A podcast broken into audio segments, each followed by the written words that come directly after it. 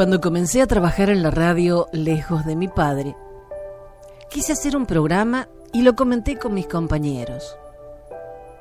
Y uno de ellos se apropió de mi idea y la llevó a cabo.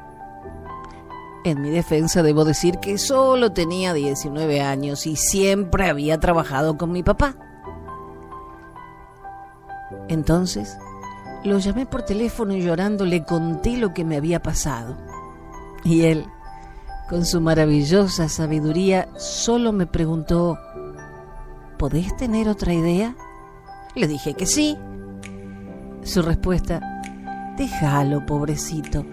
Él no puede tener ninguna. Así que no te hagas problema e inventa otra cosa. Y tenés que estar orgullosa. Una persona que te dobla en edad aprecia tanto lo que has creado que se lo apropia. Tenía razón.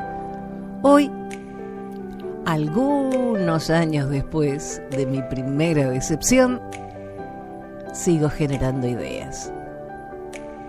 Pero la edad da experiencia y las cuento recién después de hacerlas realidad. En mi país hay un viejo refrán que dice, el que se quema con leche ve una vaca y llora. Ah, soy Jenny, la original e irrepetible. Hasta la próxima.